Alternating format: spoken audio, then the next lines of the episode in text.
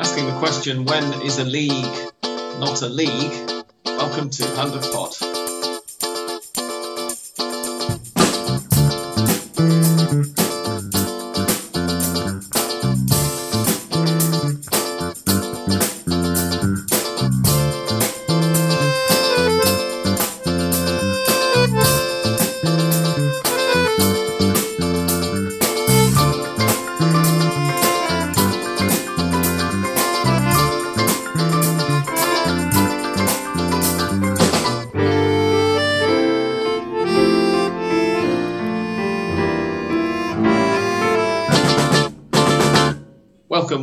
To episode 393 of Hand of Pod. I'm Sam Kelly, and this week I'm joined by English Dan, Hello. Andres, Hello, guys. and Tony. Hello. And uh, we're go- we're here to preview what uh, when we last told when we last recorded, we told you was going to be the new season of the Argentine Primera División, the newly renamed Liga Profesional de Fútbol. Uh, but in their latest attempt to um, protect the image of, of this great competition, which the AFA are so very protective of, uh, they announced shortly after we last recorded, and in fact, shortly after the podcast went online, uh, that it wasn't going to be a league championship after all. It's another cup. Um, as a lover of trivia, this has uh, led me to quite some confusion because the Argentine league system, as some of you will be aware, is the oldest continuously running one in the world. The, the only ones that are older are the English and the Dutch ones. And obviously, both of those had to take breaks during the two world wars, which the Argentine one didn't. Um, now, the league system is still going to be running because the lower divisions have still kept going, you know, apart from the, the six month or so hiatus for the pandemic. But the first division uh, won't have been played at all between February last year and presumably, when it finally eventually starts, the championship that's scheduled for the second half of this year, which at the moment we have to assume is going to be a league championship. Um, so if there are, if it takes 18 months off and only six months of that is due to the whole country being in lockdown, can we really say it's continuously running still? It, it could be interesting. The, the league has still been running, but the top flight hasn't. Just a question to ponder uh, for those of you who like football trivia, maybe.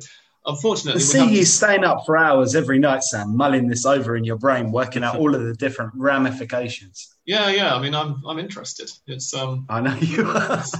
I, I might try and put it to, to my football trivia group on, on, on WhatsApp in a little bit.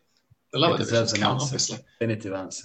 Anyway, unfortunately, we have to begin this week um, on a very sad note because on was it Saturday?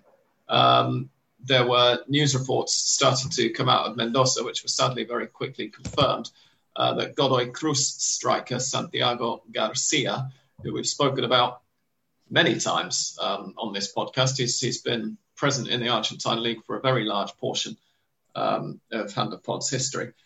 Um, died by suicide. Uh, we we'd spoken in passing about some of his off-pitch issues and problems. We didn't realise quite how serious those were.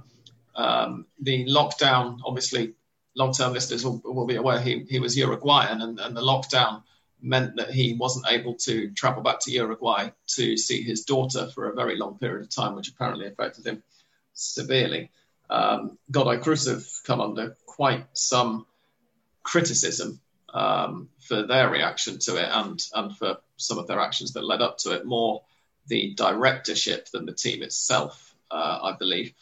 Does somebody want to fill us in on, on a few more of the details?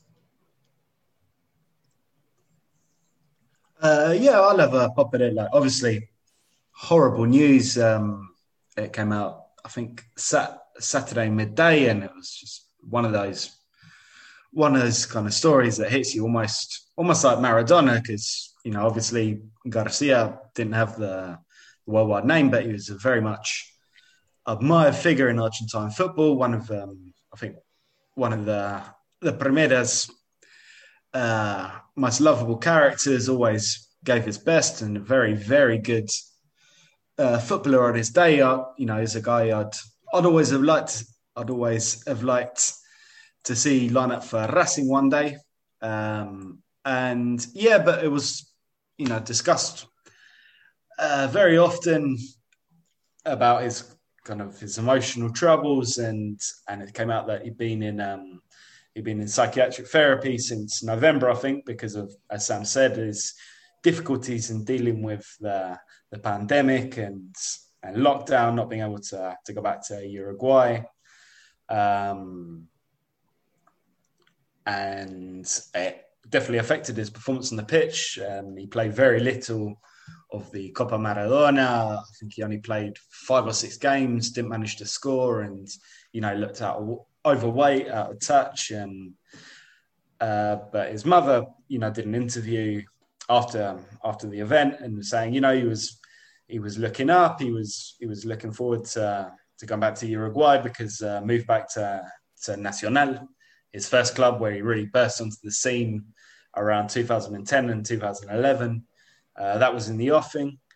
Um, on the other hand, you had uh, statements from from the Godoy Cruz president, uh, Jose Mansur, who, who was kind of saying, "Look, I don't need um, this kind of leader in my dressing room. Guys who you know don't go to the gym, don't meet their weight goals, and and all this. Um, basically, you know, closing the door to him coming back to to Godoy Cruz. He was training alone, I believe, um, while while the transfer with Nacional rumbled on in the background, and and his mother also claimed, um, you know, post mortem that uh, that Mansur had intervened in in the transfer to uh, to slow everything down, to make things more complicated, and that and that had also um, you know affected his state of mind, but but as always, you know, when when we're talking about suicides, um, you have to be very careful, you know, not to not to just put it down to to one particular motive. Something which I don't think all of um, the Argentine press has, has really successfully done because I've seen a lot of you know sensationalist reporting, kind of who's to blame, he said, she said around this, which which isn't really the way to to handle this kind of news. You know, the the point is he was. Um, he was a guy he had a, a lot of troubles. Clearly, um, he was trying to get help.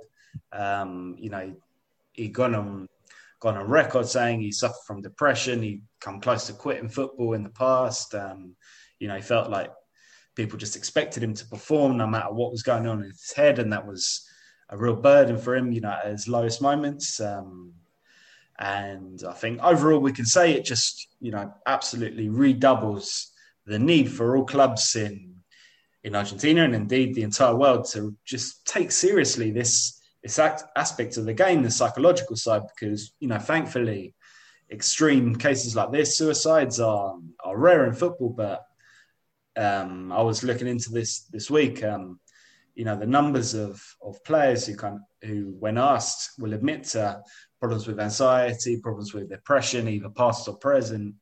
Um, or kind of other um, psychological issues is huge. It's something around 20 to 30% of of all footballers or, or elite sportsmen, which is very much higher than than what you get in in the general public. Uh, I think that's because of the nature of their of their job. You know, always being in the spotlight, being open to so much criticism, so much pressure.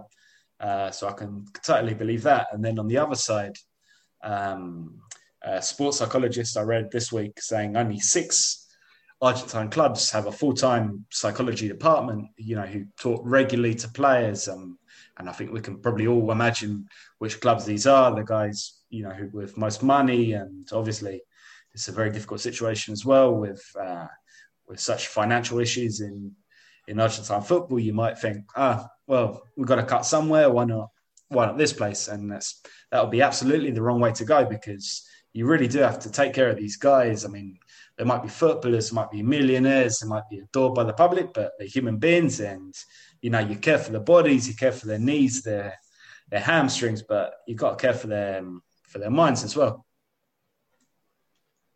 Yeah, thank you, Dan. I think that that's a, a good summation, and thanks for the detail. Um, Tony, Andres, do you have anything to add?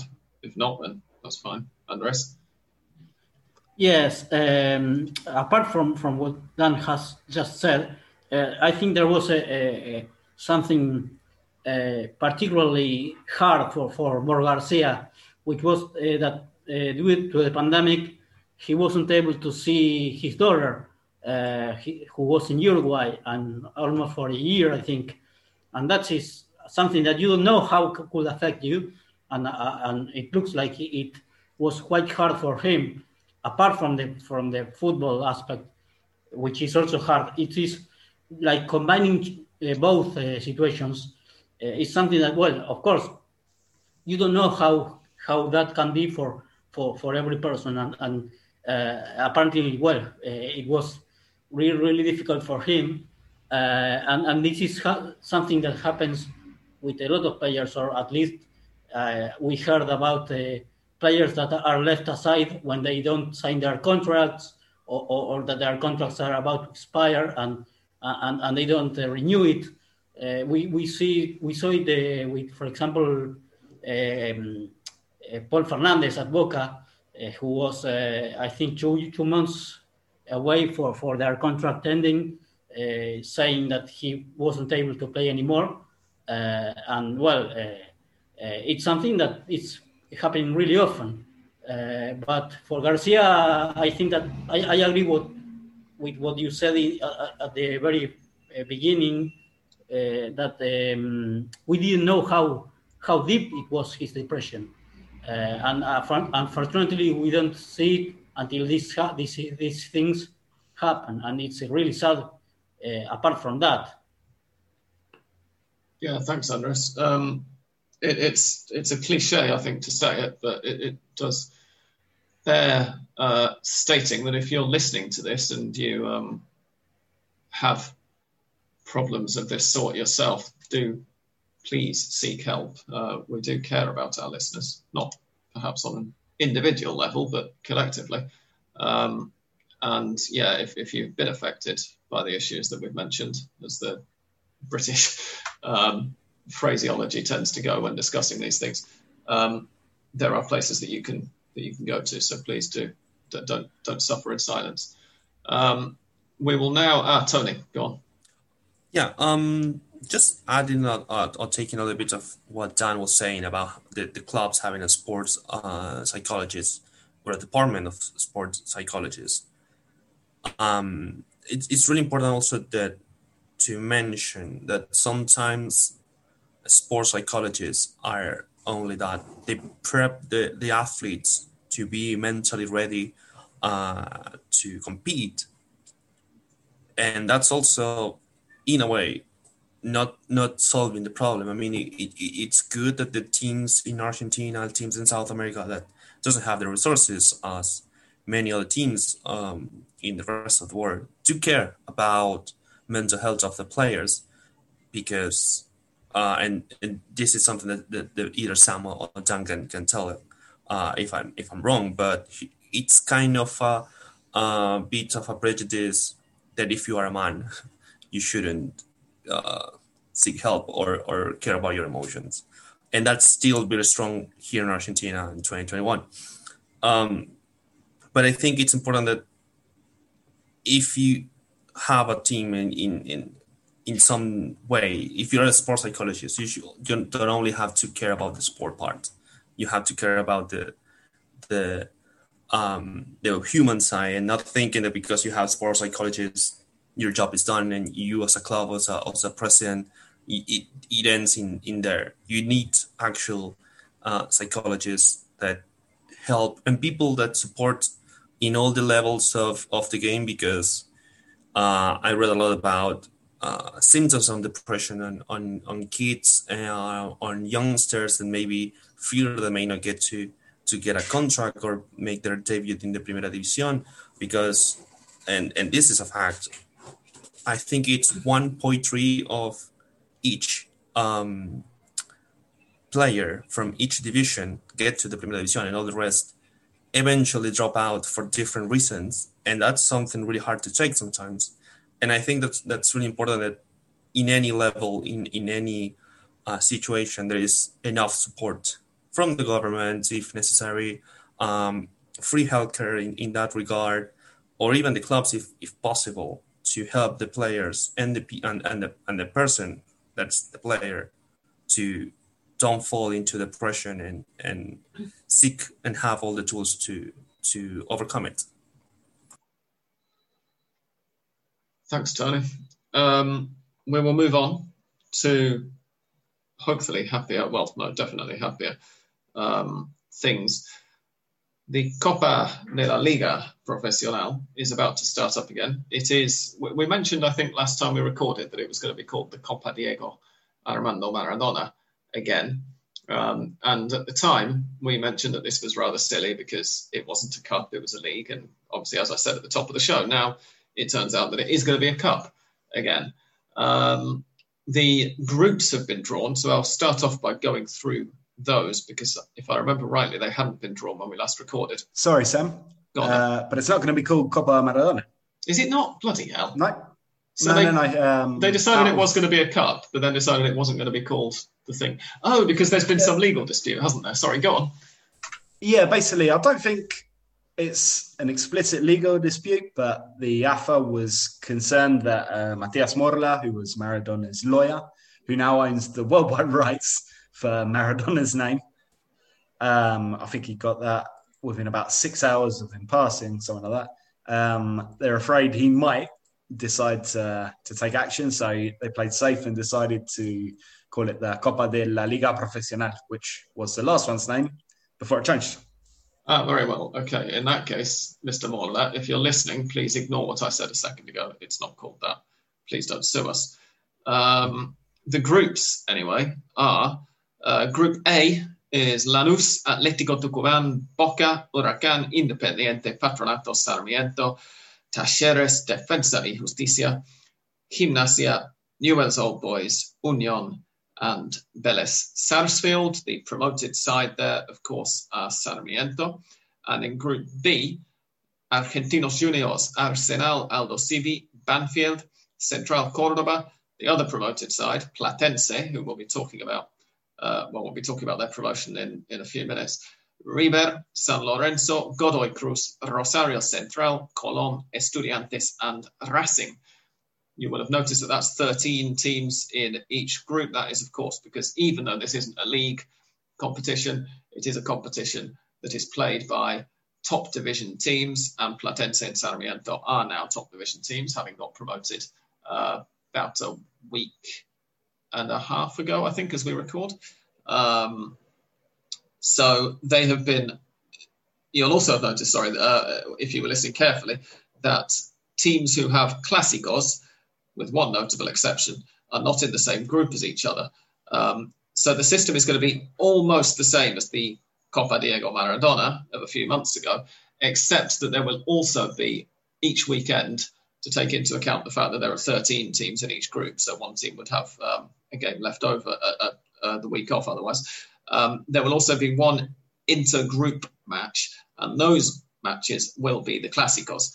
The exception to that is the two promoted teams who have been drawn as each other's, in inverted commas, Clásico. Uh, this upset a few people when it was first announced because um, Platense's historic Clásico is with Argentinos Juniors. Um, but it actually makes some sense because obviously those teams got promoted well after the rest of the teams broke up for the summer and started to go on holiday. They wouldn't have as much preparation time if they were going to play this weekend. So the AFA took a very early decision that those two are going to be the Clásico. Platense will be put into Argenti- the same group as Argentinos, so they still get to play their Clásico.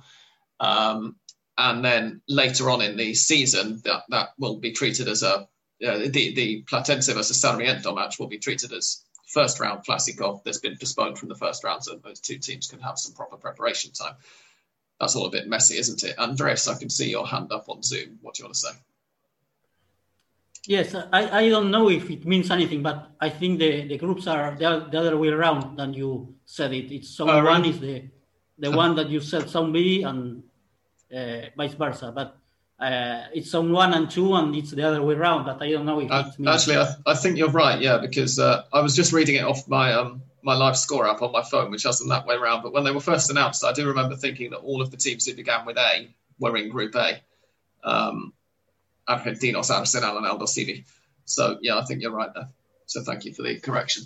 Um, the first weekend matches, and the ones that actually are going to be played, um, we will preview them properly. There'll be Mystic Sam at the end of the the um, the episode, but I'm just looking down. There aren't any particularly juicy ones, I don't think. Uh, Shit, I haven't realised Racing were playing tomorrow. Christ. oh yeah, Racing kick things off tomorrow evening away to Banfield. Do you have any thoughts on that, be a then, good Dan? It's a nice segue into Uh, uh, inviting other people to speak who aren't me.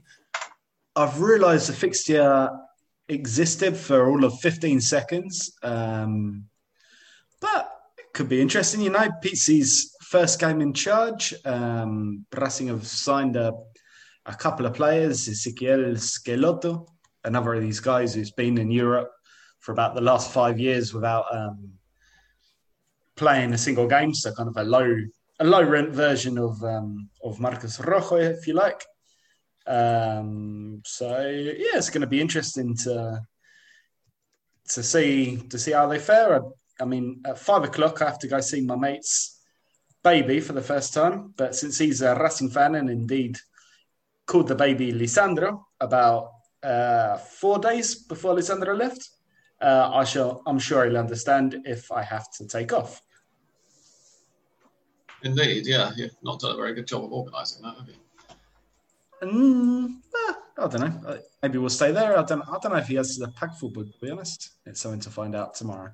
One, one not- of okay. the. Go on, I'm sorry. No, fuck it. If I don't watch it, I don't watch it. That copper. It's a lot more games. One of the big updates that we do need to make, apart from the fact that this is now a cup, not a league, um, from the last episode, is that after we dedicated so much of the last episode to him and to his big triumph and to the fact that he could take his pick of jobs in Argentina potentially in the future, um, Hernan Crespo looks like he's taking a pick of jobs, well, of one job in particular outside Argentina, uh, because I don't think it's yet been confirmed, but it's looking pretty probable uh, that he is going to become the new manager at Atletico Mineiro. Um, so maybe our predictions that he will be the person to succeed Marcelo Gallardo at River in a year's time will have to be. Uh, oh, it, it now looks as if he's Sao Paulo, Sao? Paulo. In fact, yeah, Yeah. it was Atletico Mineiro. I saw him linked with a day or two ago, but I've just scrolled down the homepage of the La Nacion sports section and it now says Sao Paulo. Um, but anyway, he's going to Brazil. Either way, He was also in the running for the Chile job alongside Matias Almeyda, but they went another way with that too. indeed, Or yeah. Although he didn't want it. Was it Andres who pointed out on our WhatsApp group that Chile have appointed an Argentine? Anyway, I can't remember what the name was, but uh, it's now 16 years since they last had a Chilean manager. Are there any Chilean coaches? I, I was thinking about this last night when Andres said it, and it's like I can't think of any. No, I, I think it was Martin Lasarte, the one who Chile appointed us. Uruguayan, yeah, Yes. That sounds right, yeah. That, that, the But name then to- rings a bell anyway. yeah. But then we should point out that uh, Claudio Borghi, I believe he does have Chilean citizenship, so that sort of counts. Yeah, he does, doesn't he? Because he played Yes. there for, for a long time as well. And his wife, his kids are all Chilean, so But um, uh, I'll, I'll take that. I think it counts. yeah, but I, I mean, That Lasarte must be their first. Lasarte must be their first non-Argentine manager in quite some time. Because it's not just that they've been going for foreigners, but they've very specifically been going for people from this side of the Andes. Well, No, the last guy was, uh, the now. The last guy was Herrera, the Ecuadorian, or Colombia. Oh, of course he was. Yeah, yeah. Shows you how much attention I've been paying. Um, It's very hard to keep up with Chile's coaches. Like they do, they change a fair bit. Uh, I will tell you now who the last uh, Chilean Chile coach was. oh yeah, go on. I, I meant to look this up before we started recording, but I've had a very busy day and didn't manage to. That was so they've had a couple of naturalized Chileans. Uh, Nelson Acosta, the Uruguayan, also holds Chilean citizenship. He was there before Bielsa. But the last Chilean Chilean was Juvenal Olmos. There you go. Never heard of him. He was very briefly at Newell's Old Boys, apparently, in 2005. Good grief. I like his name. It's a very good name, yeah. Yeah. Um, Kind of Anyway. Roman natural uh, vibes, I think. Something like that. moving on, what can we say um, about how various teams have, have coped with the summer break? Um, has anybody been keeping more up to date with this than I have? I really hope you have. I mean, Dan, it's your job, so you should have been. sort of, yeah. I mean, it's very hard always to keep track of because there's so many moves being made. Um, if I take one example, um, which is River, um, probably the lack of news, the lack of movement is is the best news they could have hoped for. Uh, because they've by and large managed to keep the team together despite uh, you know much talk following the Libertadores exit and whatnot that some of their best players were were Europe bound. Obviously, in Europe, everyone's skint too, which um, which probably helps matters.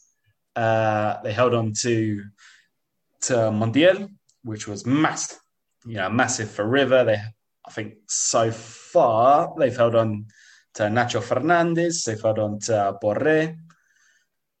Um, so yeah, some some very big names who have decided or didn't have the choice but to stay. Um, and I think they've got this guy. They've brought this guy Agustin Palavecino. Never ever seen him play, uh, but he might be good. Uh, Hector David Martinez has returned from Defensa Justicia. I think Jonathan Maidana has come back as well, which is an interesting one. Yeah, I don't think he's signed yet, but he's expected to any yeah. minutes now. He might well have done by the time this goes online. I don't. I'm not sure about the uh, the benefits of that, considering Pinola already covers the ancient centre back uh, spot, but who knows? Surprise me. Yeah, the other name I've, I've seen is, is Sebastian Driussi, who they're hoping to get on loan from Zenit. I don't know whether he's not yes. playing much or whether that's just a complete pipe dream and isn't going to happen. But it was apparently looking uh, positive, and then now it's not. So in the space uh-huh. of 24 hours. That's how these things work, isn't it? Andres? Pretty much. Yes. No, finally, I think Driussi uh, won't be able to come, or at least it will be quite difficult because uh, uh, Marlon, the f- former Barcelona striker, now at Zenit, is injured, and which means that they won't release Driussi. Uh, so I think it's 90% uh, uh, discarded. then the, the other players, Martinez, Maidana, Palavecino, and, and there is also Vigo, Alex Vigo, the Colon right back. But the only one 100% confirmed is Palavecino. I think he he, he was in fact today he was going to to undergo the the, the medical uh, uh, studies or well the the the, the um, yes the, the medical preparation for for in order to to to um, sign the contract but uh, the other ones it's still not. Uh, I think Maidana because it was for free uh, as a free agent, but then the other guys is still not confirmed. Oh, I've got an interesting one for you, Sam. Go on. If I don't know how good your memory is, but you might recall that around 2010, 2011, 2012, we were all talking about the young Vélez lad, Hector Canteros who I think yes. played a couple of times for the local Argentina team against Brazil. Looked very good. Went off to Europe. Mm-hmm. Uh, do you know where he's going to be lining up this year? I know. Is it is it somewhere in Argentina or is it somewhere not yes. in Argentina? Yes, I wouldn't have bothered mentioning it if it wasn't in Argentina. No, indeed. Um, I will guess. It's a complete guess. Um, Arsenal. No, Patronato. Oh, okay. So Size wise, I wasn't a million miles away then. No, they I should have guessed up from... on a free from Ankaragücü, or however you pronounce that, of Turkey. I should have guessed about from, 30 from, still. So um, from Tony's interjection not... that it would be somewhere around there.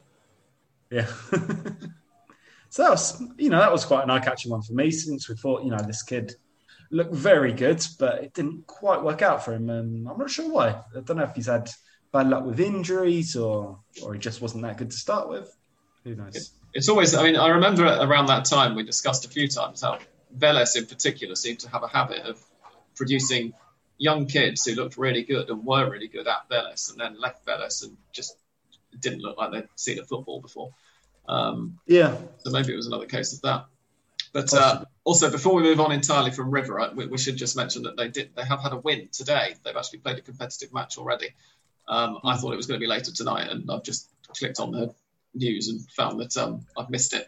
They beat It was yesterday, Defensores. Was it yesterday? Oh, there we go. Yeah, it's yesterday They- about nine o'clock. They beat Defensores de Pronunciamiento 4 0 in the Copa Argentina. Um, Another Entre Rios team, so we're sort of on topic still. Yes, indeed. Yeah. Uh, friend of the podcast and published author Daniel Tullard lives in Concepcion del Uruguay, which is quite close, I believe, to Pronunciamiento.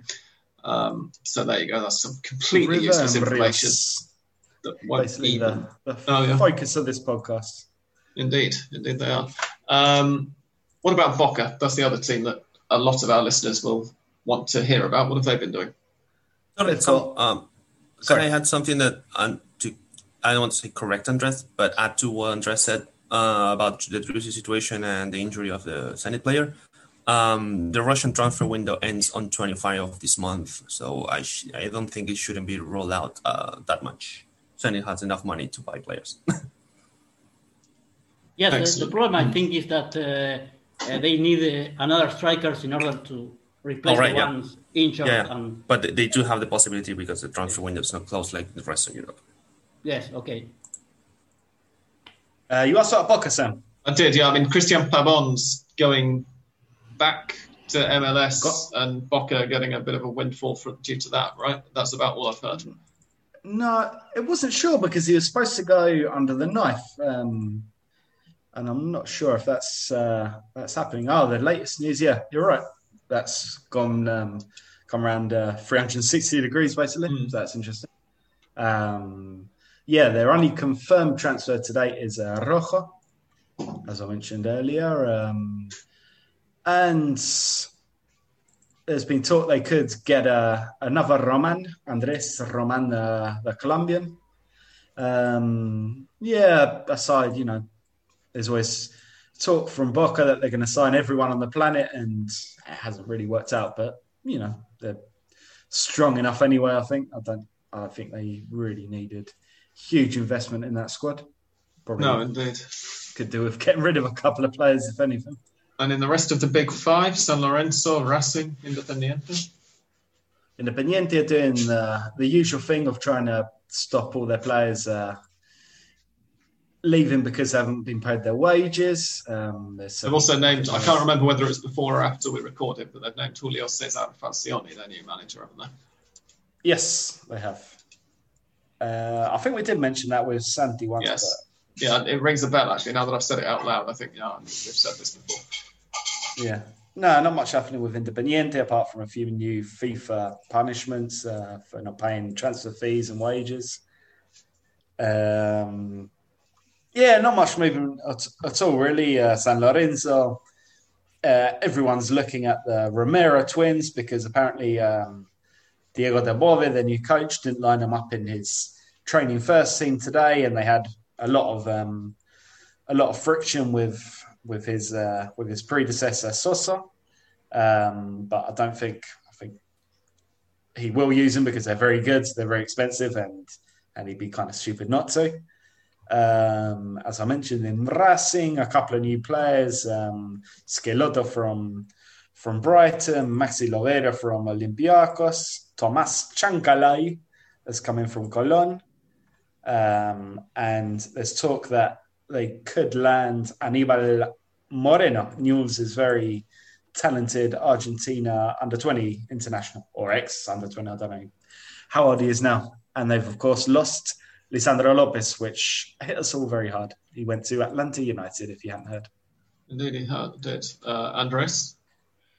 Yes, a- a- about Independiente, I, I think they, they only uh, signed Insaurralde, the former Boca and Newell's defender.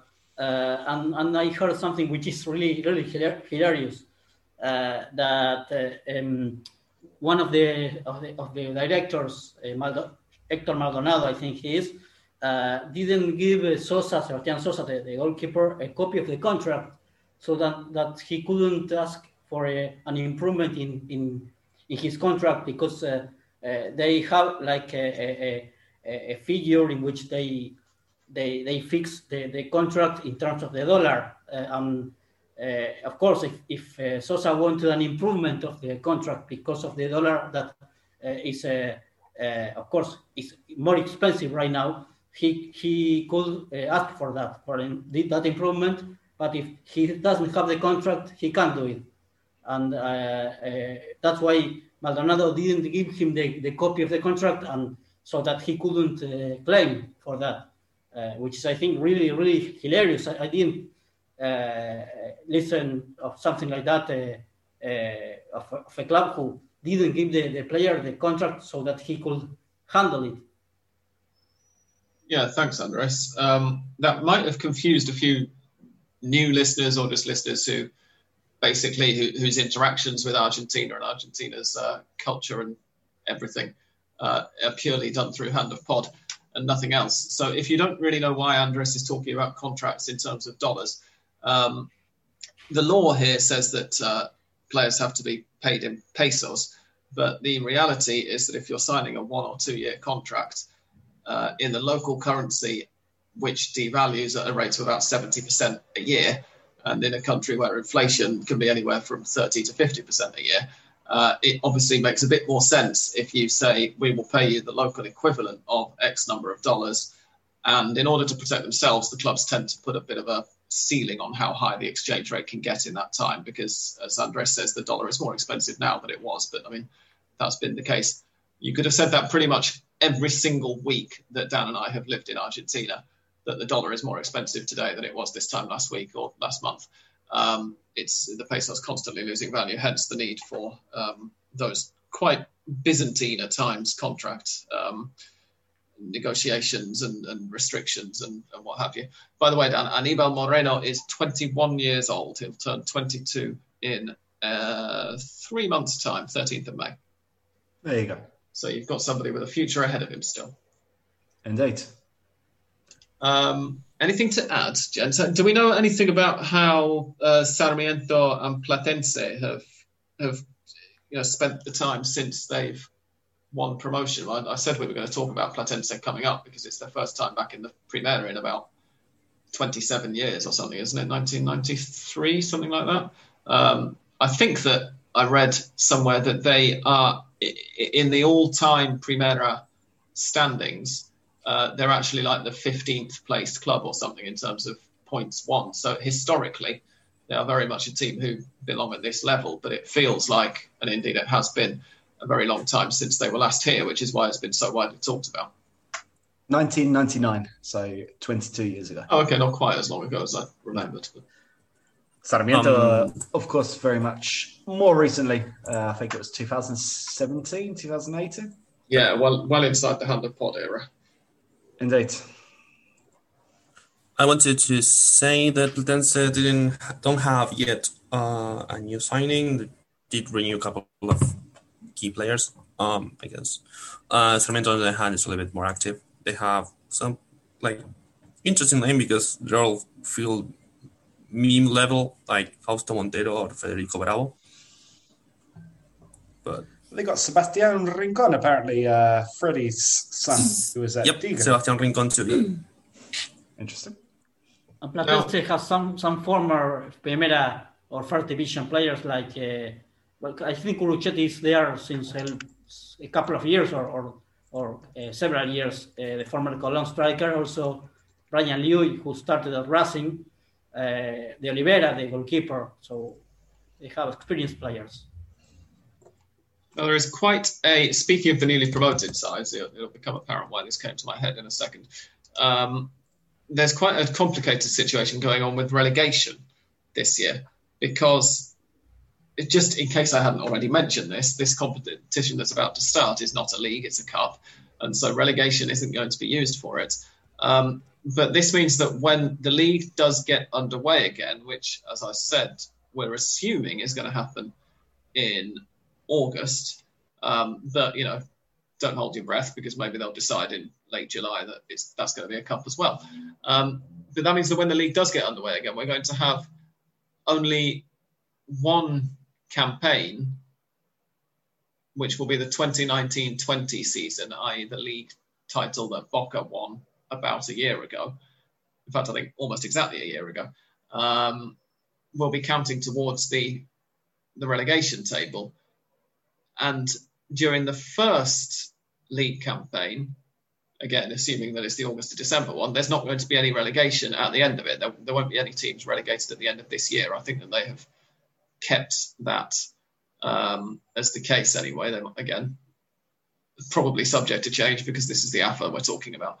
Um, but at the moment, it means that the promedios, the point average average point system, which uh, most listeners will be familiar with us having talked about, are remaining in the top flight, even though, in case you've forgotten, they have been scrapped in all of the lower divisions uh, about a year and a half ago.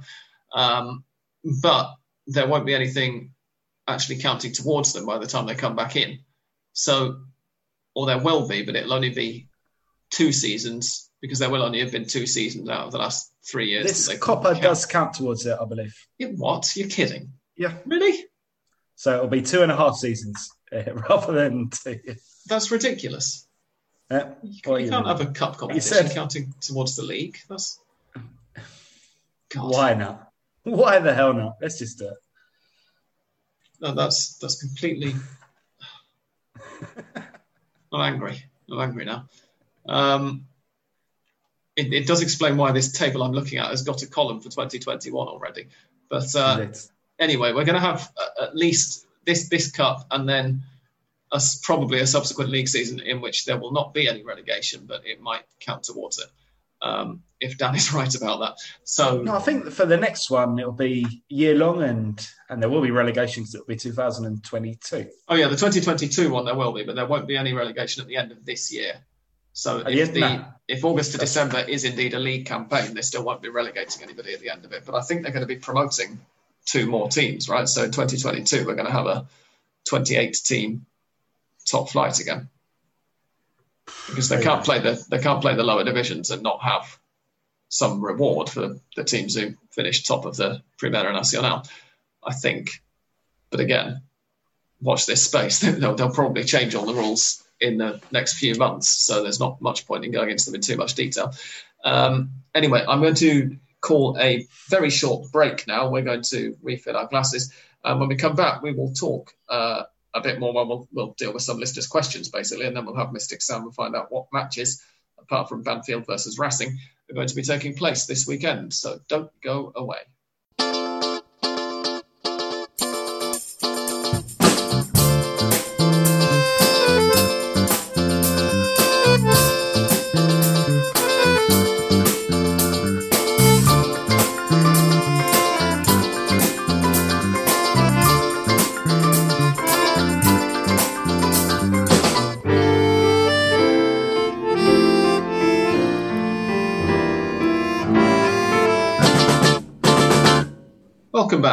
Before we get on to listeners' questions, um, Tony has offered, and I was going to ask him anyway, to fill us in on what's going on with the women's um, competitions. I think we mentioned last time or last time but one that the season, the domestic season, was likely to be getting underway in mid March at roughly the same time as the Copa Libertadores Femenina is scheduled for.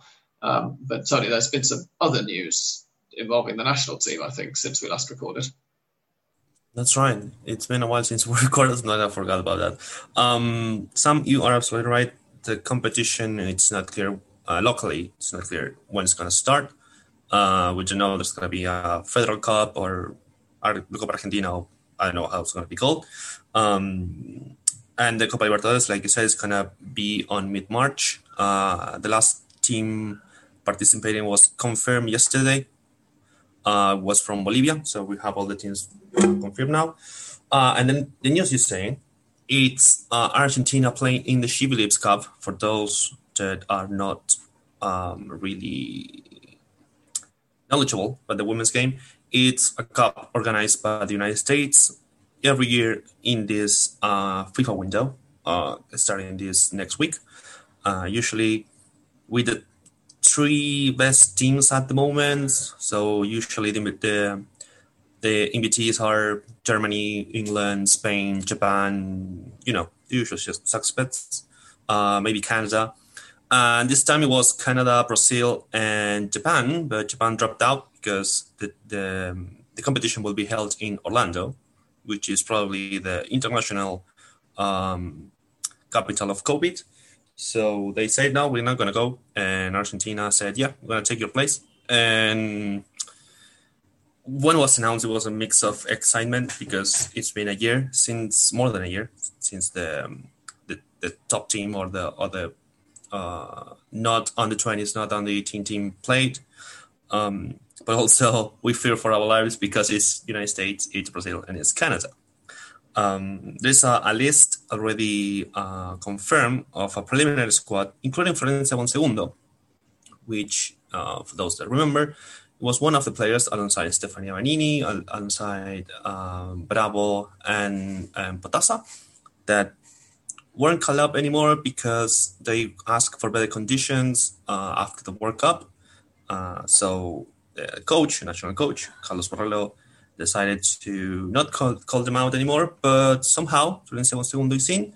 Uh, I have suspicions it's because she wants to get some points for the visa if she has a contract for the United Kingdom with that new system uh, in place to get a contract, a footballing contract in, in, in the United Kingdom, in, in England, sorry, not the United Kingdom, doing some Brexit wrong there. Um, you can correct me if I'm not right. Um, I mean, that's the suspicion about Florencia. There also some people saying that she was up, so she was forced to say no and keep on, you know, put in a bad place. So there's a little bit of drama on that squad. The squad is good, mostly Boca players. Some of the uh, players playing in Spain.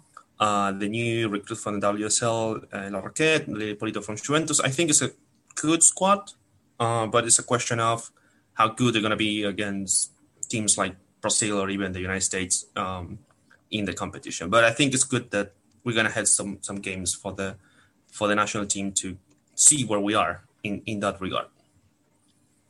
Thanks, Tony. I think United Kingdom logically ought to be okay because it's the UK government who set the visa requirements for the whole of the UK. So I wouldn't have thought that the Scottish clubs will have different uh, right. requirements. I might be wrong about that, but um, I've just very quickly Googled it and I can't see anything that's obviously.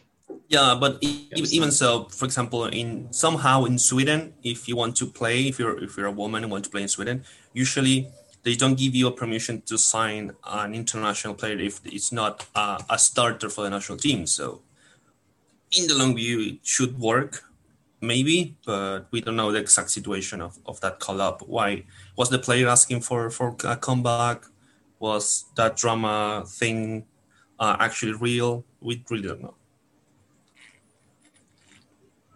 Oh, okay. It's the job of the Scottish FA's registration department to ensure, according to the Scottish Herald. So the Scottish FA, I guess, has some rights to make their own decisions if they want. But yeah, basically, when you said United Kingdom, it's probably all right.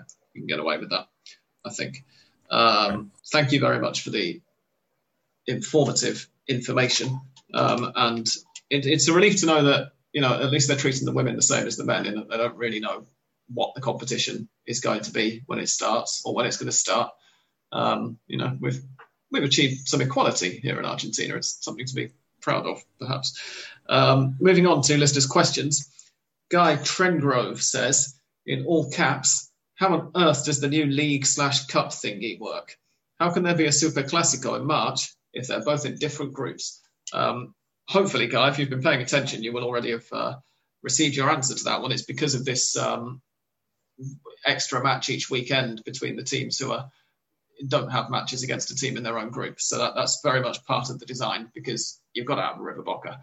Um, 2020 uh, was the first calendar year of the professional era, which began in 1931 in Argentina in which River and Boca did not play each other at all during the year. Because, of course, the Super Classico in the Copa Diego Maradona that just finished was held on the 3rd of January uh, this year. Um, so the AFA realised, I guess, that uh, they've made a mistake there and that there has to be a Super Classico. So they've managed to force a way for there to be one. And the bonus, of course, is that we also get a Classico Rosarino. We also get uh, Racing Independiente. I hope I said that the right way around for you, Dan. We also get San Lorenzo against Huracan, and so on and so forth. And as I said right at the start, we've uh, also going to definitely have an Argentinos versus Platense because of the uh, shenanigans that they pulled, which I think are perfectly forgivable and okay. uh, in order to get Platense and Sarmiento both the first week off, but also ensure that there is going to be a Platense Classico in their first season back. Um, so there you go. Yeah, everybody plays everybody else in their own group. Everybody plays one other team from the other group, which in most cases will be the Classico, and then the top team in each group play a final. Or actually, I think it's the top two teams in each group play semi-finals, isn't it? Um, Johnny says, "Why is Lo Celso pronounced Lo Celso?" When he signed for Tottenham, I was um, invited onto the BBC uh, Radio Five and was asked how it was pronounced and uh, apparently, he himself, Giovanni Lo Celso, pronounces it Lo Celso, or has been at least since he, uh, in interviews and whatnot, since he moved to England, or so I've been told. Um, but most people here say it Lo Celso, and as somebody who's very kindly um, responded, somebody called Marco Mangini or Mangini or Mangini says, Pronouncing Italian last names, we Argentines tend to mix Spanish with Italian more or less at random.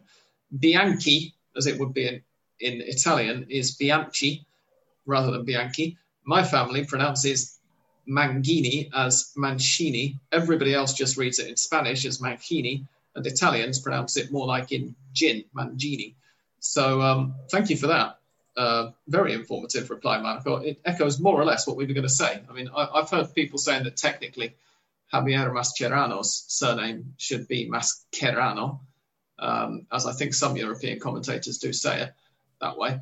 Um, I've also heard other people then say, ah, but actually it's not an Italian surname. Nobody knows where the surname Mascherano comes from, so maybe it shouldn't be. Um, but at any rate, yeah, basically it's Argentines being Argentines, I think. Does anybody have anything to yeah. add on that one? I mean, I've found with mates of mine who have this kind of surname, you know, C or CH or or whatever it could be. They're just like Lo Celso, Lo Celso. Basically, they they're chilled about it.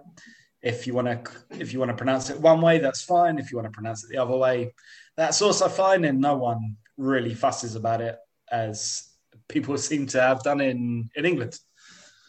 No, indeed. There's no particular desire to make sure it's all correct.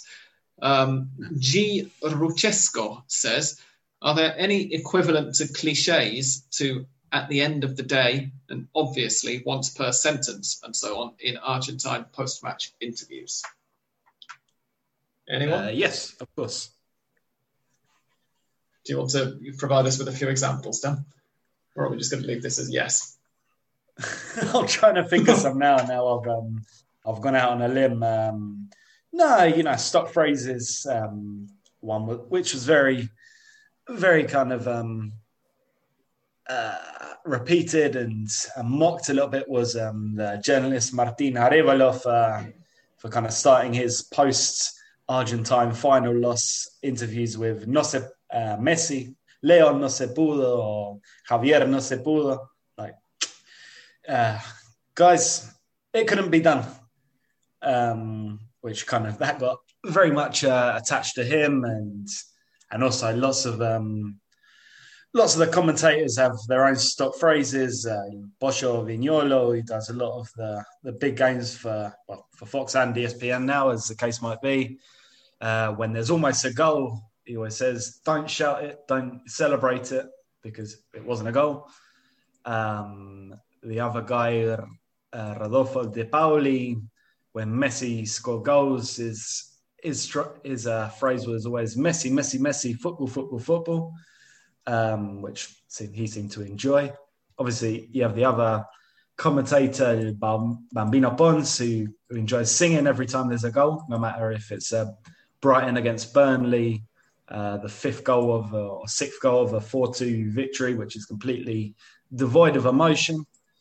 Um, yeah, I mean, I think everywhere in the entire media world, you know, us journalists are lazy. We like to to find cliches and stop phrases, common commonplaces as as they're known in in Spanish, because it just makes our job a lot easier. Um, hopefully, you guys can think of a couple more specific examples, but yes, there are there are tons of them. Uh, can we think of any that players tend to come out with? I'm wondering whether G. is asking about the players rather than the, the journalists. I mean, usually the Uh, we gave the our same. all. We left our soul. We left our hearts. Um, we that we, kind of we, thing. we trained this all week. We want to win for our families. Want to win for the fans. Or Jesus, as if you're a Colombian Jesus, yeah, or Brazilian. Oh God. I'm, I'm still waiting. I'm still waiting for the first use of adentro y alrededor in Spanish, in and around. That's. Uh, I, I suspect it's some time away, but I hope that it one day arrives. Andres, sorry, I talked over you. It, what I will never understand is why players usually uh, talk in third person, uh, like uh, of a singular. Like uh, one tries to help each other. Uh, is in, instead of saying "I try to," they say uh, one tries to help or to give their best to the team, like like if any other wa- was talking, not them. Uh, Yeah, but in English they do that as well, but it's you instead of one. That's kind of the translation I always. in the in the nineties was in the nineties was was way worse. I remember two thousand one. I was watching one of those uh you know those those TV shows in, in sport networks when they have nothing else to do to put and they put all games. Uh, so it was Fernando Gamboa being being interviewed and I was not really paying attention at all, but somehow he started talking. Yeah, because Gamboa wants to do this and Gamboa wants to do that, and it went to the talk to see the TV because why a player is talking about another player, and it was Fernando Gamboa actually playing, uh, say, uh, talking about himself, saying Gamboa literally. I mean, that was what's going on, and that was surprised me a, a lot uh, back in the day. I guess Riquelme was one of the last ones to keep that going. All right, yeah. Uh, Carl Carpenter says, "What is there to know about the teams promoted from the the Primera Nacional into the Primera and by extension into the Copa de la Liga?" Well, as we've said already, Platense have a a, a very big history in this division, um, albeit not while we've been recording the podcast, but it's nice to finally get the chance to to be talking about them. Um, and Sarmiento have been up really quite recently, so it'll be interesting to see whether they can make themselves stick a bit more this time. Um, but they're both sort of in the middle of their pre-season as we're talking. As I mentioned, they've, they've got another week off compared with all the rest of the teams. Um, so what their preparations have been like and everything, I'm, I'm not sure. Anybody? Yeah, um, I mean, what we can say about Platense, you know, I'm going to talk in more general terms now. Because um, Platense, you know, historically have been one of the one of the traditional big, um, you know, neighborhood clubs of Buenos Aires, um, kind of alongside the likes of Ferro, uh, Chacarita, when of course Argentinos, Vélez, um, these clubs who aren't you know they probably can't count on a on a nationwide following like like the big five but in their neighborhoods um, uh, they count on a very very um, strong local support. Um, they have you know uh, they come from the north of buenos aires. They have a very very numerous uh, support um, and i think people are, are pretty happy to, to see them back. And, and they also have a very fun nickname. They are the squids um, which I think is just uh, a great nickname. So I'm in favour of them coming back. And in the history, they, they had a lot of players that then succeeded in other clubs or big big clubs. Uh, Coudet, for example, uh, it's one I, I remember a lot of, of course, because he played at, at River, but uh, there are, I think, a lot of more examples. Another River player, David Trezeguet, springs to mind as well, Yes. which which might surprise a few people who don't realise that he grew up here. Um, yeah. Um, Perfect Tommy says, do River go all in during the final year of Gallardo's contract? I mean, I think if we don't know what to expect from Marcelo Gallardo's River Plate by now, um, then we wouldn't have been doing this podcast properly. Uh, I suspect that this year is going to be just like every other year. River will be focusing with all of their eggs in the Copa Libertadores basket and just possibly letting a couple of broken eggshells uh, fall into the basket of local competition to stretch a metaphor rather further than it will actually go without breaking. Um, That was very poetic, Sam. Thank you. I try sometimes. Um, yeah, I, I think it's going to be that basically. He's going to want to go out with a bang, and the only bang that either he or River care about is is the Libertadores. So I wouldn't expect to see too many fireworks from them in domestic competition. Although, as Dan said, they've done a good job of, of keeping their squad together so far, perhaps better than we were expecting in sort of early December. Um, so they should, in theory, especially if they can pull off all of the signings or most of the signings that, that are being talked about for them, they might have a squad that they can try to compete on on all fronts with. Um, Andres, would you agree? Yes, I, I do. Uh, anyway, there, there is uh, this uh, thing, I, and I think Gallardo also uh, believes that uh, a local uh, title, I mean, a Copa de la Liga or a Liga title will be also good as the last, last latest title from that category was when Ramon Diaz was in, in charge. But of course, if you have to decide whether uh, the Copa Libertadores or the, the, the Copa de la Liga title is more important. Of course, there will be no doubt, and the Copa Libertadores will be uh, the priority. Yeah, indeed. Um, those are all of the questions. So enjoy this little piece of theme music, and then Mystic Sam will be uh, speaking to you and telling you what's going to happen over the weekend.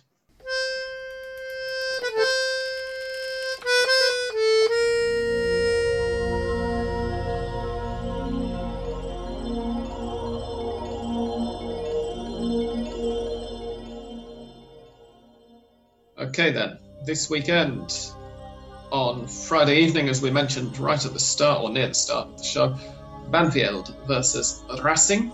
Uh, bear in mind that I'm predicting all of these essentially at random, based on how these teams did in, in the previous Copa, because I've not paid too close attention to what's gone on over the summer. Um, but I'm going to go for Banfield to win that one. Sorry, Dan. Also on Friday evening, Union versus Atletico Tucumán. I think will be a draw and Central Cordoba versus Colon. I think it's going to be a Colon win. I might have spoken a little bit too quickly there, uh, but we'll see. Saturday afternoon, Aldosivi versus Godoy Cruz. I think will be a draw. Talleres versus Patronato is going to be a Talleres win. Vélez versus Newells should be one of the more entertaining matches this weekend, and I think Vélez will win it. Um, and San Lorenzo versus Arsenal is going to be an Arsenal victory. On Sunday, Defensa y Justicia host Huracan. Um, I think the Defensa will get a win in that one. Boca Juniors host Gimnasia, and I think that Boca will win that. Estudiantes are at home to River on Sunday night. I think that that will be a River win. And on Monday, Rosario Central versus Argentinos. I'm going to go for an Argentinos win. Platense versus Sarmiento, of course, is listed here as being on Monday night on my app, but it's not going to be happening. Um, and Independiente versus Lanús should be, I think, a Lanús win. Anybody agree or disagree with any of those matches you're looking forward to? Racing are going to win tomorrow. No doubt about it. Okay, good. I'm glad he's not going to win tomorrow. I, I agree, but we forgot to mention, and I think this will affect Vélez, that uh, problem with Almada and Brizuela. Oh, yes. Uh, we mentioned a few weeks ago, I think, that they had, uh, because I remember cocking up the detail and accidentally implicating them and suggesting that they had been charged with um, sexual abuse at a party, and Santi uh, corrected me and, and, made clear that that was not the case, that they have been called as witnesses, but they have now been charged. Um, and so they won't be playing for Vélez this weekend. I had forgotten about that. I still think that Vélez will um, will manage to scrape a win over Newell's. So I'll, I'll, stick with what I said. I've, I've dug this hole for myself, so I'll sit in it. But go on, Tony. Uh, the interesting part about that is that today transpired that the their teammates uh, were against Ben's decision to apart them from the squad. That so, is, yeah, rather unsavory, isn't it? Yep. So they're, they prefer to have someone that maybe they are um, rapists or abusers mm. than you know siding with the uh, with the victim. But well, it doesn't hide conversation, obviously, because it's more a society conversation. You know that very well.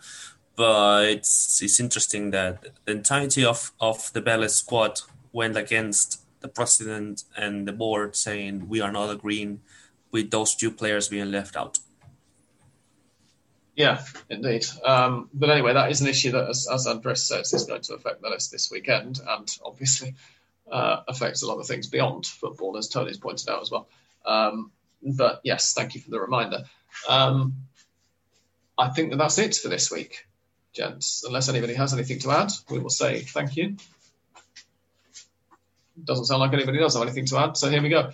Um, thank you very much for listening for another week, and goodbye from Andres.